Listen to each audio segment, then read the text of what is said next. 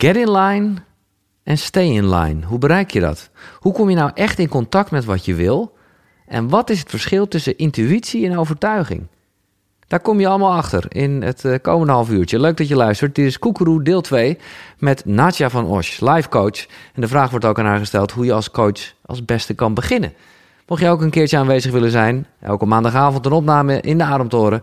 Je kan naar de website, dat is koekeroe.nl. En de eerste vraag ja, ging dan toch even over corona. Stel jezelf even voor Ja. en eh, stel vooral de vraag. Oké. Hoi, ik ben eh, Anna. Hey. En eh, ik eh, vond het super interessant je stuk over manifestatie en zo. Mhm. En ik kan je daar, ik ben helemaal, eh, kan me er helemaal in vinden. Dat was heel leuk om te horen. Ik heb alleen eh, wel altijd een beetje moeite met die complottheorie dingetjes. Dus daar heb ik dan toch wel een vraag over.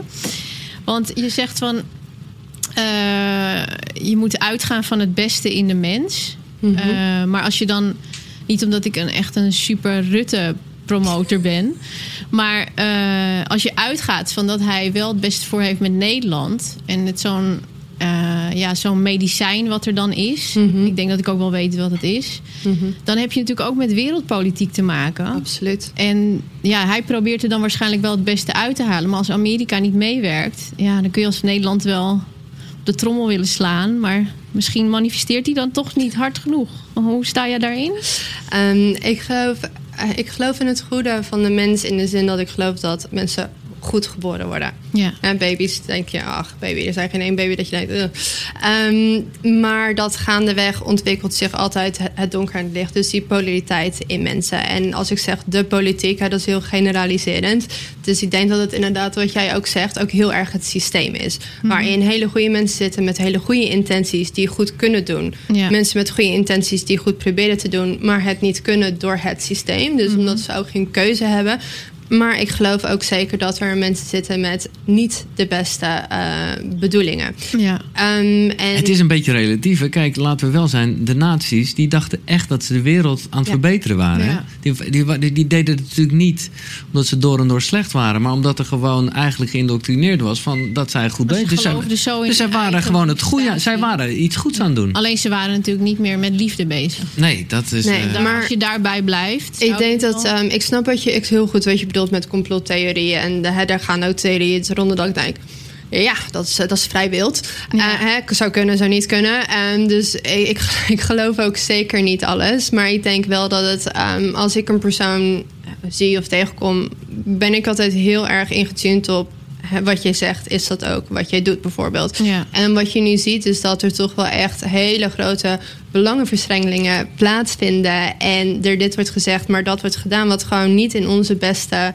Ja, niet, eh, Niet het beste. is, nee. nee, nee, het is niet in lijn met wat ze zeggen dat ze willen. En toen corona uitbrak, heb ik ook een fase gehad dat ik dacht: holy shit, we gaan allemaal dood. Wat gebeurt hier? Maar toen was er ook nog niks bekend. En nu de cijfers steeds bekender worden en we steeds meer weten, komen de maatregelen. En nu bijvoorbeeld die, die wet, wat eigenlijk gewoon een dictatuur is, er doorheen proberen te duwen. Ja, daar ben ik. Komt niet, Ik klopt steun niet meer. enorm in, dat vind ik ook. Ja. Ik vind alleen wel, als ik het nu achteraf bekijk, ik weet niet of jij daar ook zo in staat. ehm, de macht lag natuurlijk bij heel veel landen zoals Amerika. Mhm. En die corona heeft het wel een beetje gelijk getrokken weer. Omdat nu iedereen met hetzelfde probleem kampt. Want ja, landen dealen er ook weer anders mee. En Ja. wat jij zegt, dat, dat klopt inderdaad. We hebben natuurlijk de WHO en het RIVM hangt daar direct onder. En er zit ook een gigantische belangenverstrengeling als je kijkt naar waar het geld heen gaat. Ehm, dus ook van het RIVM.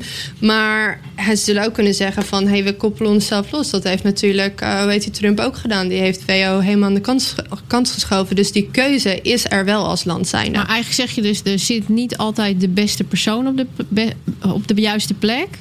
Maar wel degene die het graagst wil. Want dat is een ma- manifestatie dan ook, toch? Ik denk dat op dit moment, als ik, als ik gewoon even gewoon geen blad voor de mond nemen, heel eerlijk ben. Als ik kijk naar Hugo de Jonge, daar gaan al mijn haren Ja. recht, recht Ja, van eh, overeind staan. Dat heb ik ook. Oh, Dus eh, ehm, het dat gevoel maar- ligt er niet om. Ehm, en ook de, wat hij zegt en de maatregelen die hij wilt, Ja. wilt nemen. Dus ja, ik geloof absoluut dat hij geen goede intentie heeft. Maar ja, ik denk dat er dus verschillende mensen op verschillende plekken zitten. Maar op dit moment, de mensen die het, nou ja, hè, nu Maar op hij wil het televisie heel graag, maar in zijn hoofd is dit dan wel heel goed. Is dit gerechtvaardigd? Ja, Ja, absoluut. Dat is dan altijd het eh, ding wat... Maar ja, goed, wel. ik heb ehm, helaas in mijn leven ook veel met psychopaten te maken gehad. En hun hoofd is wat ze doen ook echt absoluut gerechtvaardigd. Oké, nou ja, het is in ieder geval een eh, verduidelijkend Ja. Dankjewel. goede vraag. Hm. Eh, iemand anders die... eh, Ja, kom maar naar voren. Hi, ik ben Laura. Eh, ik heb even een heel andere vraag. Ehm, het gaat over hoe zet je jezelf het beste op de markt als je net begint als bijvoorbeeld relatietherapeut of coach. Eh, ik had het er net toevallig over. Het is niet echt een beroep wat je zegt: hey tante, hoe heb jij dat gedaan? Of hey buurvrouw, hoe heb jij Nee, dat gedaan? Net zoals dat. eh, ja, bij marketing of finance, noem het op, is. En eh, ik heb hier natuurlijk zelf ook een beetje onderzoek naar gedaan. En bij mensen waar ik heel erg eh, op kijk, zoals Tony Robbins, zelf ook een coach. En wat hij zegt is: doe dit door free service te bieden. En ik heb zelf een beetje een idee. Alleen eh, het heeft te maken met eh, wat ik zie dat Giel ook een beetje aan het promoten is: dat eh, cold exposure. De koude douches nemen Oh, ja, ja, ja, ja. en eh, het baden in, eh, ja, het, eh, in koud water. En ik vroeg me af hoe. Hoe start je dan? Ik ben zelf vorige week heb ik mijn certificaat eh, binnengekregen voor relatietherapeut. Gefeliciteerd. Ja, dankjewel. Summa cum laude. Dus ik ben heel trots. En, Nou, hoe heb jij het gedaan? Dat is... eh, ja, hoe, hoe begin je? Hoe vind je de juiste mensen? Hoe ik het heb gedaan, kan ik niemand aanraden. Oh. Als ik eerlijk mag zijn. Ik heb mijn diploma gehaald en toen eh, one way ticket naar Bali geboekt. Geen geld, geen plan. En Ja. nou ja, eerlijk gezegd, wat ik heb gedaan, ik ben gewoon begonnen. Eerst helemaal gratis, want Ja. ik dacht, ja, ik heb geen ervaring. Ja. En zo langzaam eigenlijk door mijn ervaring die prijs ook opgebouwd. Ehm, en toen op een gegeven moment ben ik ook heel erg in de mindset van eh, business gedoken. Dus money mindset, manifestatie en alles wat er omheen komt. De sales, de ehm, customer journey, al die dingen zijn belangrijk. Maar mijn belangrijkste les is dat je business kan nooit groter groeien dan je mindset. Ja. Dus het is altijd eerst waar belemmer ik mezelf en waar zit ik eigenlijk tegen dat plafond aan. Ja. En daar doorheen breken. En dan is het heel belangrijk dat het aan de achterkant allemaal klopt. Maar ehm, ik deed nog heel hard mijn best en ik was heel hard aan het werk. Nou, ik was een beetje geel. Ehm, en, en daar kwam heel veel uit. Alleen wel met heel veel pijn en heel veel struggle. En ik was heel erg bezig om te bewijzen dat ik toch echt wel goed genoeg was. Ja. En op het moment dat ik die struggle heb laten gaan en eigenlijk kan relaxen, en dat is natuurlijk de vibratie daarin, is, hè, is, is stress, is een soort met van neediness, een soort met van bewijsdrang, die er ook achter zat. Ehm, en op het moment dat die vibratie eigenlijk verandert, merk ik dat ik heel erg veel aantrek, maar eigenlijk, ja, effortlessly. Ja. Ehm, dus dat die, die pijn er niet meer achter zit. En ik merk dat er, er zijn heel veel coaches en heel veel mensen vragen aan mij van ja, maar al die coaches, eh, het is allemaal hetzelfde. En hoe kom ik daar nog tussen? Maar ik geloof heel erg dat mensen op, jou, op jouw energie afkomen en op Ja. jouw boodschap afkomen. Dus ook vooral niet doen wat iedereen doet. Nee. Doe lekker wat voor jou goed voelt. En, en ja, ik geloof Ja, dat, en dat, eh, dat had ik dan ook begrepen van Tony Robbins en eh, eh, de andere waar ik naar over had gelezen van doe dan iets wat je heel erg met passie kan doen. ja. En ja, maar toch dan heb ik zoiets. Oké, ik, ik doe al een tijdje dan dat eh, eh, eh, cold water exposure. Ik ben echt de grootste koukneum ever. Ik ben zelf Colombiaans, dus ik hou van de zon. Maar ehm, ja, toch mezelf dan gepusht en, en toch laten zien van ik kan dit. Ik heb mijn grenzen eh, verlegd. Hoe zoek je dan, hoe vind je dan mensen die, die ook vanuit die ja, plek die bepaalde eh, groei willen maken. Dus die groei willen maken met jou. ja, precies. Wat, ehm, ja, wat ik heel erg merk is ook, jij, jij bent hier en je helpt eigenlijk de mensen die ja, onder je klinkt alsof het een hiërarchie is, maar Ja. je bent hier op je pad. Ja. Het is dus niet beter of slechter, maar jij hebt die lessen geleerd en eigenlijk kan je mensen daarmee helpen met jouw ervaring. Dus wat ook heel erg helpt is gewoon authentiek ook jouw ervaring delen en je verhaal delen en het gewoon gaan doen. En bied het gewoon gratis aan. Ik heb, ik heb de eerste, weet ik veel hoe vaak, sessies gratis gegeven. Nou. En doordat die mensen echt geholpen waren en het verder gingen vertellen. En ik heel veel deelde. Mijn Instagram, ik, ik heb het ballenverstand van Instagram. Echt niet. Ik Ik kom niet met hashtags aan. Maar het is wel gegroeid. Waarom? Omdat ik het is de energie erachter waarin ik heel open, authentiek en, en soms ook pijnlijk gewoon mijn verhaal verdeel. Omdat ik Ja. weet dat iemand die het leest daarmee geholpen is. En dat trekt op een gegeven moment mensen aan. En als je dan iets hebt wat je aan wilt bieden, dan ja, op een gegeven moment komen daar vanzelf eh, mensen op af. Ja. Ja, dat Succes. Ik vind het een Ja. mooie, een mooie vraag. Je kan een keer komen als je wil. Oké. nou, even, eh, geen relatieproblemen heb ik in ieder geval even niet. Dat is op zich ook overzichtelijk. Oh, Lekker koud douchen, ja, ja. Dat is rustig. Maar eh, wat ik me wel gelijk afvraag in het verlengde hiervan... Wat, wat, wat, eh, heb jij nog ambities? Ja, genoeg. Nee, dat begrijp ik. Dat, dat, eh, dat, dat voel ik ook. Maar eh, ja, Ja, waar gaat het heen? Ehm, en we sowieso ehm, de achtste teken ik mijn boekdeal. Dus met ehm, Bruna. Dus ik ga hopelijk naar Nieuw-Zeeland, waar mijn partner vandaan komt. Die komt, eh, als je Nieuw-Zeeland hebt en dan bijna twee uur vliegen, ligt er dan zo'n eilandje in de oceaan. Daar komt mijn partner vandaan. oh wauw. Ja, het is alsof je honderd jaar terug in de tijd gaat. Eh, maar wel lekker rustig. Dus ik dacht dat is de ideale plek om eh, mijn boek te schrijven. En ik coach daar ook gewoon nog met mijn sessies online. Ehm, en nou ja, dus volgend jaar mijn boek uitbrengen. En eigenlijk toch ook wel ja, meer internationaal. En wat wordt... eh, de, de, de, ja, waar gaat het boek over? Ja, toch eigenlijk hetzelfde als de, als de podcast. Dus ik geloof heel erg dat als je al hè, mijn mindset en spiritualiteit en Mhm. manifestatie, we kunnen hier nog een week over, tenminste, ik kan hier zeker nog een week over praten. Ja. Maar als je alles even afstript, komt het toch op, op ja, een hele binaire wereld. Nulletjes en eentjes. Het is of liefde of het is angst. En elk moment gaat het dus om: kies je voor die liefde of kies je voor angst? Kom jij vanuit een pijn vermijden en bewijzen dat je goed genoeg bent? Of hè, die pijn, angst van niet genoeg doen, niet genoeg zijn, angst voor niet genoeg hebben? Of kom je vanuit vertrouwen en, en vanuit je hart? En op het moment dat je die, vanuit die plek van liefde kan komen, dan gaat die manifestatie ook heel hard. Dus het boek gaat net als je podcast Let Love Rule heten? Misschien. Ja. We moeten nog even afspreken. Oh nee, oké. maar dat klinkt goed. Mooi, mooi, mooi. Volgende vraag. Hoi, Hoi. Eh, ik ben Annemijn. Ehm, ja, de vraag die ik heb, die gaat over intuïtie. Ehm, iets waar ik zelf de laatste tijd mee bezig ben en wat ik lastig vind oh, om, te, om te onderscheiden. Nou, niet altijd, maar wanneer komt iets vanuit dat innerlijke weten, vanuit echt intuïtie, en wanneer komt het vanuit een overtuiging die je misschien onbewust nog hebt? Hmm, ja, Snap dat je? is een goeie- vraag, zeg hè? Goeie vraag. Ja. Want ehm, in hoeverre ik hem nu begrijp, eh, gaat intuïtie niet per se gepaard met emotie. Dus soms kunnen mensen zeggen van joh, ehm, dit voelt zo goed, dit moet ik doen. Of nee, dit voelt echt niet goed, dit ga ik niet doen. Maar wanneer is het dan wel intuïtie en wanneer niet? Hoe sta jij daarin? Daar ben ik benieuwd naar. Ja, dat is. eh, ik denk dat het ook een heel belangrijk proces is om het verschil te leren kennen. Want hè, ehm, bijvoorbeeld een eh, relatie met iemand die niet goed voor je is en dat gaat uit en dan zeg je maar het voelt zo goed, maar dat is gewoon de verslaving natuurlijk. En dat is gewoon de fix die je daarvan krijgt. Dus dat betekent niet dat het goed is. En dus dat is zeker wel een onderscheid hoe ik dat heb gedaan. We hebben allemaal natuurlijk een intuïtie die bij iedereen sterk is. Het gaat er alleen om in hoeverre heb jij een connectie ermee gemaakt. Ja. Dus ik had wel achteraf, dacht ik altijd... "Ja, shit, ik wist dit van tevoren.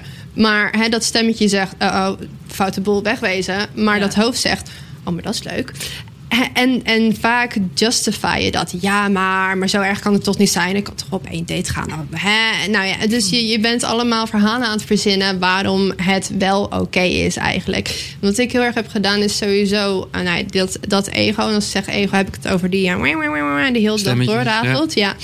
Om die in kaart te brengen en ook heel veel te gaan mediteren. Want hoe luider dat ego is, hoe slechter je intuïtie kan horen. Dat is gewoon een heel luid iets. En vervolgens ook gaan oefenen om weer dat contact terug te krijgen met je intuïtie. En die ehm, communiceert eigenlijk bij iedereen anders. En bij mij komt die heel erg. Ik droom heel erg. ehm, het is een onderbuikgevoel, maar het is ook gewoon soms echt gewoon een, een, een weten. Ja. Ehm, en het, ehm, op het moment dat je ook wat meer contact krijgt met daar, merk je ook dat alles op je pad komt. Dus het kan via mensen. Je zoekt iemand en dan sta je in één keer naast iemand. Of iemand die zegt iets precies wat jij nodig hebt of wat je moet weten. Een boek, een bladzijde die je openslaat. En dus echt oefenen met, oké, hoe communiceert mijn intuïtie met mij? En ook vervolgens eerlijk zijn. En dat ben ik gaan doen. Ik ehm, zat toen, mijn, mijn laatste relatie hiervoor was ook niet eh, gehad, Florisant. En toen dacht ik, maar waarom zit ik hier nou eigenlijk? En toen dacht ik, ja, maar het voelt goed. En hè, dat is mijn, mijn intuïtie zegt, blijf nou maar gewoon lekker bij hem. En het ehm, jezelf onderzoeken, of je die gedachten onderzoeken... met een hele radicale, rauwe, ongemakkelijke eerlijkheid. Waarom zit ik hier? Ja, het is, dat is de juiste keuze en het is goed voor me. En je houdt toch van hem. En na al die verhalen. Toen dacht ik, ja, maar hè, is, dat, is dat echt de reden waarom je hier zit? En dan ga je graven. En uiteindelijk kwam ik bij het ongemak. En dat was, ja, ik zit hier gewoon omdat ik eh, bang ben dat ik het in mijn eentje niet red. En omdat ik denk dat ik afhankelijk van hem ben. En dan komt dat ongemak komt echt naar boven. En dan kom je eigenlijk ook weer meer bij die intuïtie die zegt... "Ra, Ik had, ik had gordelroos en alles. Heel mijn lichaam die zei... Wegwezen. Maar ik hoorde het niet. Want mijn ego zegt: blijf zitten. Want hier ben je veilig. Want dit is namelijk jouw comfortzone. Niet heel comfortabel, maar wel wat je kent. Ja. Dus echt gaan oefenen met: oké, maar wat is deze en hoe communiceert. Mijn- je, je intuïtie communiceert ook heel vaak via je lichaam. Dus inderdaad, een onderbuikgevoel of ehm, ziek worden is ook altijd een, een teken eigenlijk dat er iets niet klopt. Ja, ja. Dus op het moment dat je dat in kaart kan brengen en dat ego wat minder luid wordt, kan je ook steeds beter je intuïtie horen. ja. Mooi. En dan weet je op een gegeven moment, weet je intuïtief wanneer het intuïtie is. Ja, Voel je vanzelf. dankjewel. Ja, goede vraag. Mijn naam is Lieke. Ehm, ik zit in een tussenjaar. Ik heb eigenlijk een sabbatical genomen. En ik wist heel duidelijk wat ik zou gaan doen. En per 1 januari ben ik dus gestopt met mijn baan. En we zijn nu in, nou, morgen september. Ja. En ik weet steeds minder wat ik wil gaan doen. Ehm, ik ben wel heel erg door heel veel rouwprocessen heen gegaan. Heel veel opgelost. En, ehm, maar ik krijg het ook ergens heel erg benauwd. Dat ik denk van, ik raak aan de andere kant steeds verder weg van mezelf. Omdat ik totaal niet meer zie... Ja, wat ga ik nog neerzetten hier in de wereld? Want daarvoor had ik allemaal ideeën. En ook voor die 1 januari. Ik had echt iets van, ja, ik ga een veganistisch eh, lunchtentje openen. Filosofisch café. eh. En nu heb ik allemaal zoiets van, nee, nee, nee, nee. Wil ik niet.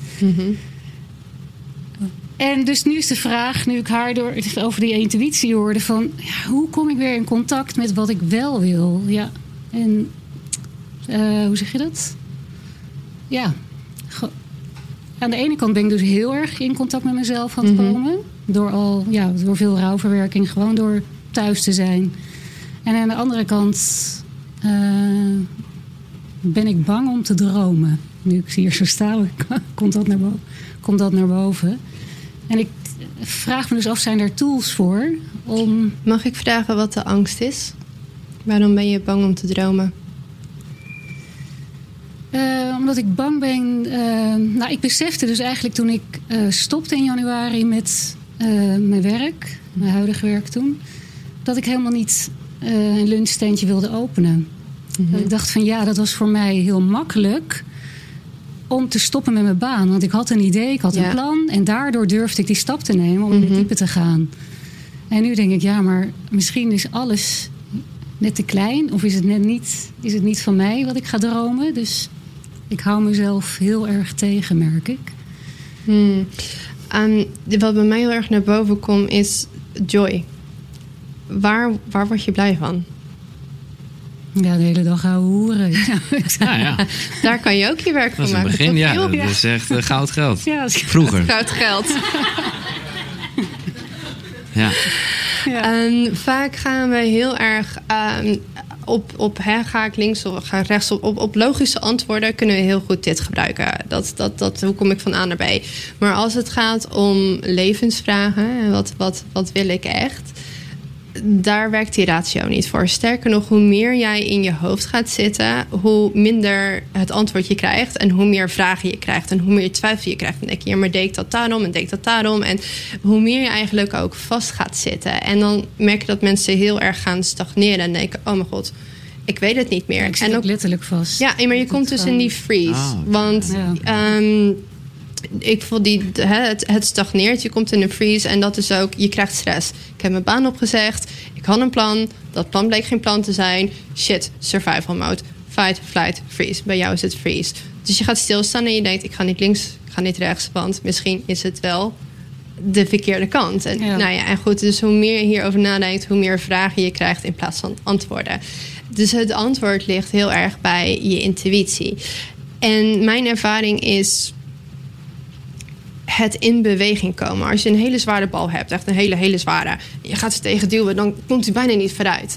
Maar als hij eenmaal aan het rollen is, dan komt er vaart in. En dat gebeurt op het moment dat je stapjes gaat zetten, hoe insignificant ze ook lijken. En, en follow the joy. Joy is altijd een leidraad. En denk ook niet, het moet een purpose zijn. En dat moet zo groot zijn. En dat moet het zijn. En dan mag alleen dat het zijn. Want dat is mijn purpose. Er is geen één purpose. Nee. En ook die purpose nemen allemaal verschillende vormen aan. En, en dat mag. Ik begon als mindfulness coach. Nou, dat, dat, dat, dat, hè, dat, dat was weer een oude versie van, van mij. Maar het heeft je gebracht. Het heeft me gebracht waar ik nu ben. Dus als je die, die gaat bewegen en die stapjes, al ga je potten bakken. Het maakt niet uit. Waar jij denkt, hé, hey, van praten, hier krijg ik joy van. Ga dat doen. Neem die stapjes en ga ook in dat vertrouwen zitten. In die connectie met daar zitten. Want er komt er weer wat op je pad en weer wat. En op een gegeven moment word je eigenlijk vanzelf geleid. Maar op het moment dat je stil gaat staan en vast gaat zitten in die stress, in die fight and flight en dus in dat reptiele brein, ga je ook kijken door een, een lens van overleven. Ik moet overleven, ik moet financieel overleven, ik moet. en dan alles blokkeert. Ja. Dus het is de bedoeling dat op het moment dat je weer in dat vertrouwen komt, ga je weer in het stuk van je brein zitten wat de creator is. En komt die, die creatiekracht, die, die, op die seksuele kracht, komt eigenlijk weer, weer los. En kan je ook mogelijkheden zien en kansen zien. En ook de dingen zien die op je pad komen voor wat ze zijn. En die eigenlijk guidance bieden. Ja. Dus ga het doen. ja, dankjewel. Je hebt wel een topjaar gekozen voor een sabbatical. trouwens. Jezus. Nou, ik word in ieder geval niet lastig gevallen Nee. door mensen om me heen van ben je nou nog niet iets aan Nee, nee, nee. Dat, niemand doet iets. Nee, nee, precies. Ben jij bekend met het boek The Body Keeps the Score van Bessel van der Kolk? Nee. Dat is een eh, heel interessant boek. Dat gaat over traumaverwerking. Ehm, en vooral ook over de laatste wetenschappelijke onderzoeken. Die gaan over dat je trauma niet vanuit je ratio oplost, maar vanuit je zintuigelijke gevoel. Ja. En ik vind het zo interessant om bij jou te zien dat je dat wel zegt. Maar als jij ehm, nou, praat over hoe jij met je trauma's bent omgegaan, dan zit daar nog heel veel ratio in. Je bent gaan schrijven, je bent dingen gaan ondernemen, je bent gaan doen. En dat heb ik bij Giel ook wel vaker gehoord. Hè? Je gaat eh, koude douche en je gaat dingen ondernemen, je gaat sporten. Ehm, maar eigenlijk zit je dan nog steeds in je ratio. En ik was benieuwd hoe je daar dan tegenaan kijkt. Ehm, de heling zelf heeft inderdaad niks met ratio te maken. De heling zelf is gewoon volle overgave, pijn laten komen en voelen. En ehm, nou ja, wat ik al zei, dat ging bij mij gepaard met gewoon heel hard huilen en, en zelfs overgeven. En dat is eigenlijk voor mij echt het proces van heling. En dat is inderdaad ratio uitschakelen en overgeven en laten komen wat er komen moet. Ja. En heb je ook wel eens yoga gebruikt of niet? Eh, yin yoga hielp mij op dat moment heel erg. Ook omdat natuurlijk heel veel trauma in je heupen eh, opslaan. Ja. Dus wat ik deed was inderdaad heel lang in die heupopeners liggen. En dan, dan, Ja. dan kwam het eigenlijk vanzelf. Ja, Herkenbaar. Ja. Ja. En je ziet ook vaak, hè, want eh, nou ja, bijvoorbeeld bij bepaalde vormen van yoga, en dat eh, weet ik ook, hè, eh, zonnegroetjes bijvoorbeeld, kunnen heel veel nou, warmte loslaten. Maar juist eigenlijk achter de poses van die zonnegroeten, dus heupopeners, eh chestopeners, daar zitten heel hard ja. openen. Daar zitten precies al die zintuigelijke emoties. Mhm. En daar ga je eigenlijk pas al die dingen opruimen. Dat wordt ook heel erg goed benoemd in dat boek over hoe je daarbij dan je ademhaling gebruikt. Body keeps the score, hè? De Ja. body keeps the score. Ja, ja. van- breathwork helpt natuurlijk ook Ja. gigantisch om het, hè, om het naar boven te laten komen. Ja. Ja. ja, dus dat heeft mij ook heel erg geholpen. En ook omdat ik weet, eh, nou, ja, dat, dat men, dat, nou ja, Giel ook, jij begint bij de zonnegroetjes. Maar als ik jou dan het advies mag geven, hoe kom je dan echt met je tool verder ehm, eh, om bij dat gevoel te komen? Dan zou ik toch kijken of je de rest van de serie ook een keer Ja, ja, kan ja, gaan ja, doen. nee, precies. daarin juist heel veel los kan komen. Meer met mijn heupen en zo, begrijp Eh, ik. je heupen en je Nee, maar ja, die is Ja. fucking vast hoor, dus dat zegt ook genoeg. Ja, Zegt eh, genoeg, ja. Ja, Ja. Maar de rest is juist heel flexibel. Ja, Eh, dus daar weet, dat zit ook ja. allemaal in je ratio. Dus dat weet je allemaal al. Maar eh, Ja, ik ben het het volledig met je. Dus eens. Het is leuk dat jij Ja. dat ook eh, zo ervaart. Ja, Ja, Oké, absoluut. dankjewel. nou, ik heb weer een paar oefeningen te doen. Jij hebt weer wat te doen, Giel. Bedankt daarvoor. Nee, maar serieus, ontzettend bedankt. Hey, ik ben Gerbe. Hey. Nou, dat is denk ik ook wel de vraag die ik heb als man zijnde met een hele hoge gevoeligheid. eh, Mhm. ja, de afgelopen tien jaar van mijn leven heb ik best wel ingrijpende keuzes gemaakt. Maar ehm, het blijft terugkomen van wat vindt een ander ervan en hoe Mm. kijken ze naar me. En, eh, en ik denk de lijn eh, get in line, stay in line. Hè, dat get in line, dat, dat, dat lukt me elke keer wel. Maar dat stay, Stay in line, dat vind ik ja. echt onwijs lastig. Ik kom uit Om, hè, zei ik al in de lift. nou, dat is een vrij dorpse omgeving. Eh, Ja. ja, als je dan praat over spiritualiteit, en dan, ja, zeker, Mm. dat vind ik altijd best wel lastig. En ja, wat zijn dan... Dus ik dacht elke keer, wat ga ik nou vragen? Maar eigenlijk is mijn vraag, ja, en nu? En nu? Ja. En die vraag is, en nu? Hoe blijf je in lijn? ja, Begrijp ik precies.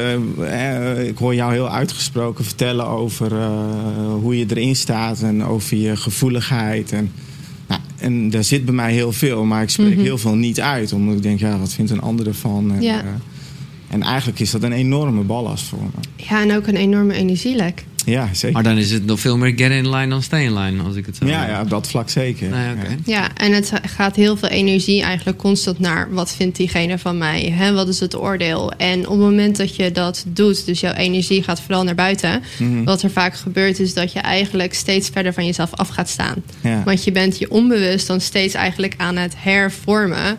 Om ja, de, de versie van jezelf te worden waarvan je denkt dat die geaccepteerd wordt. Ja. Dat is bijvoorbeeld de versie van jezelf die niet jouw waarheid uitspreekt. Omdat je denkt, oeh, dan vinden ze mij een gekkie. Ja, ja, ja.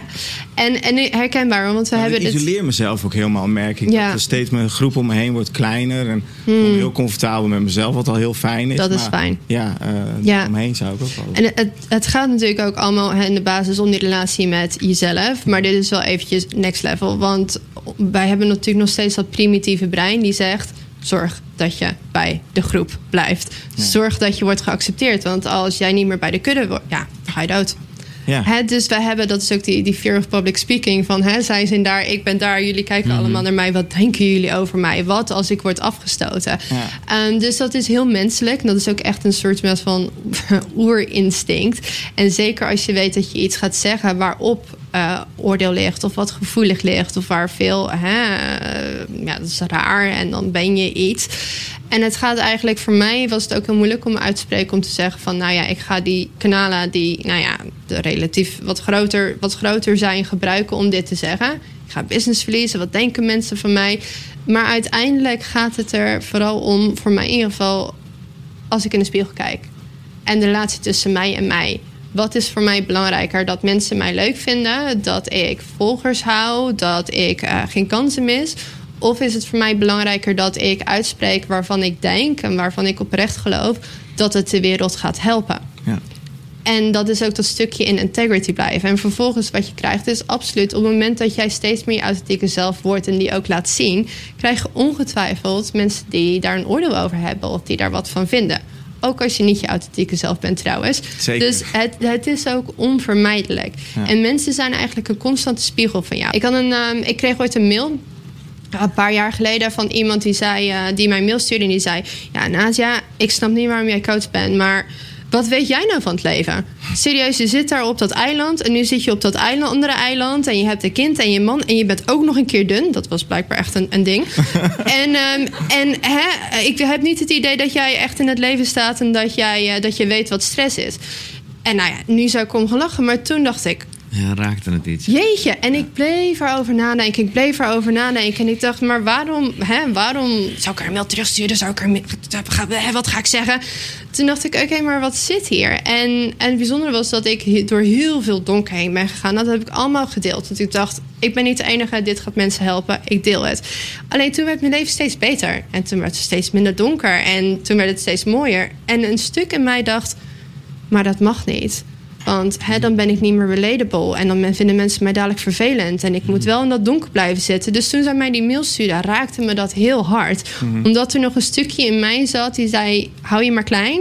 En zorg maar dat je niet te leuk hebt. Want dat vinden mensen niet leuk. Ja, precies. En doordat dat getriggerd werd, ging ik daar doorheen. Dacht ik: oké, ik geef mezelf toestemming. Dus alles wat je terugkrijgt, is altijd weer een groeiproces en, en, een- en een leerproces. En zo zie ik ook kritiek of mensen die, hè, die wat zeggen of boos op jou zijn.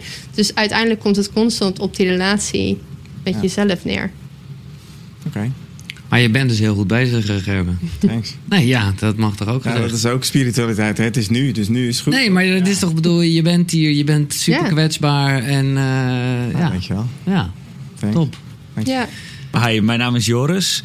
En eh, hoe kijk je aan tegen de theorie over dat ehm, jij eigenlijk de enige bent die bestaat en dat wij een figurante zijn in jouw leven?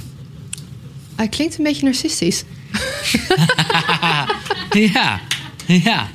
Ja, ken je deze theorie niet? Maar zo sta jij erin? Nee, maar eh, Roy Martina, kennen jullie die? Ja, ja zeker. Ja, die heeft zichzelf uitgenodigd voor de podcast. Oh, ik loop achter, denk ik. Nee, ja, ik ken hem ook niet zo goed. Maar nou, nee, sorry, het is niet helemaal zijn management, laat ik het zo zeggen. Maar eh, ik, moet hem, ik ken hem niet zo maar goed leg de theorie uit. Ja, Nou, het idee is dus dat. ehm, eh, dus in mijn geval ben ik nu, zeg maar, ik heb deze game gekocht. Ik heb dit leven gekocht, als het ware. En eh, alles, het hele universum, die manifesteert zich, zeg maar, om mij heen. eh, op een manier zal, hè, dat het mij constant uitdagingen Ja. biedt. En, nou, et cetera. Je, snapt een beetje waar ik naartoe, als Ja. een Matrix-verhaal. Ja. Dus, eh, dus in mijn geval ben ik de enige die bestaat en zijn jullie figuranten in mijn leven. Eh, Roy Martina is best echt een vooraanstaande eh, ja, guru eh, op het gebied van, eh, van spiritualiteit en eh, ehm, de Tetema staat van zijn. Ik weet niet of je daarvan hebt gehoord. Maar ehm, ja, ik vind het wel een interessante theorie. En ik zeg niet dat het zo is, maar ik vind het wel interessant. Ehm, nou ja, dat, dat ik alleen besta en jullie niet, dat, eh, dat, dat geloof ik niet. Maar wat je zegt, ik geloof wel dat eh, wij allemaal tekenen voor een bepaald leven. En in dat leven tekenen we ook voor ja, challenges, voor groei. Dus voor mensen die in jouw leven komen om jou wat te leren, om je uit te dagen. Net zoals ik zei, ik ben heel dankbaar dat ik de vader heb gekregen die ik heb gekregen. Want zonder die vader had ik niet hier gezeten. Dus ik geloof dat ieder mens die op mijn pad komt, die ik leer kennen, komt om, om me iets te brengen. Of dat nou een positieve vorm is, of in, in, in ja, een, een uitdagende, laten we het daarop houden, uitdagende ehm, vorm. En dat niks toevallig is. En ik geloof ook dat heel het universum allemaal samenspeelt om jou te laten groeien. En altijd eigenlijk voor je werkt in plaats van tegen je. En dat werkt inderdaad vooral via mensen, omdat iedereen altijd ook een spiegel van jou is. Ja. Nee, inderdaad. Dus je kunt je, je eigen leven eigenlijk gewoon maken zoals je wilt. Dat is eigenlijk een beetje het verhaal, toch? Je kan absoluut eh, in, in ja, de rol van creator stappen, zoals ik net uit heb gelegd. Je kan in die andere versie van jezelf stappen en daardoor ook een heel ander leven creëren. Maar waar je dan natuurlijk altijd rekening mee hebt te houden, is jouw individuele manifestatie versus de collectieve manifestatie. Die is er natuurlijk ook nog steeds. Nou, bedankt voor jouw... mag eh, ik, je, mag ik je aanraden om ietsjes meer naar de natuur te gaan? Nou, ik leef midden in het bos. Dus... Nou ja, maar dan zou je toch moeten weten. Dan vind ik het echt een, een soort gek iets wat je zegt. Nou, ik geef, eh, ik geef trainingen in contact met het plantenrijk. Nee, ja, maar dat bedoel ik dan.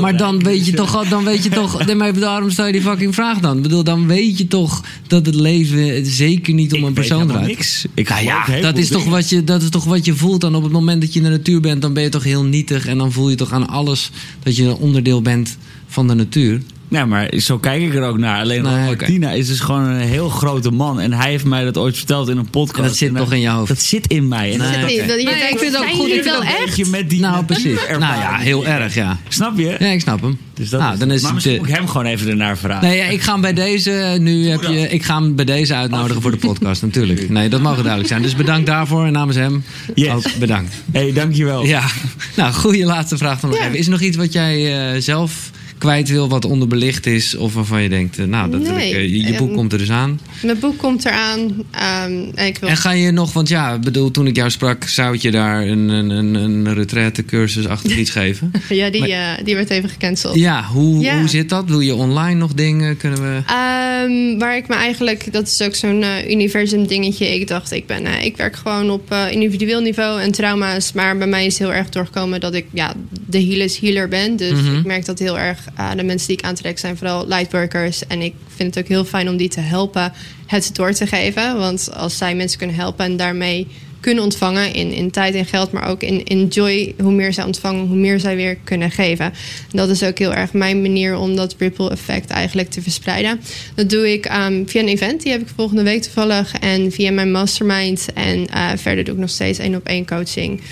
En, eh, en een boek schrijven en een, eh, en een baby en een kind. Ja, en ook nou, nog een man. Die was genoeg er ook te nog. doen hoor. Nee, Ja. precies. Eh, van Os is met Os, O-S-C-H. Ja, Als je het gaat googelen. Mag ik nog één keer een applaus voor Nadja. Dankjewel. Jullie bedankt voor jullie aandacht. En ook bedankt voor het luisteren. Meer informatie vind je op de website. Dat is koekeroe.nl. En voor de luisteraars zeg ik nog eventjes, dat schrijf je K-U-K-U-R-U. Dus ja, kukuru eigenlijk. Maar we spreken uit koekeroe.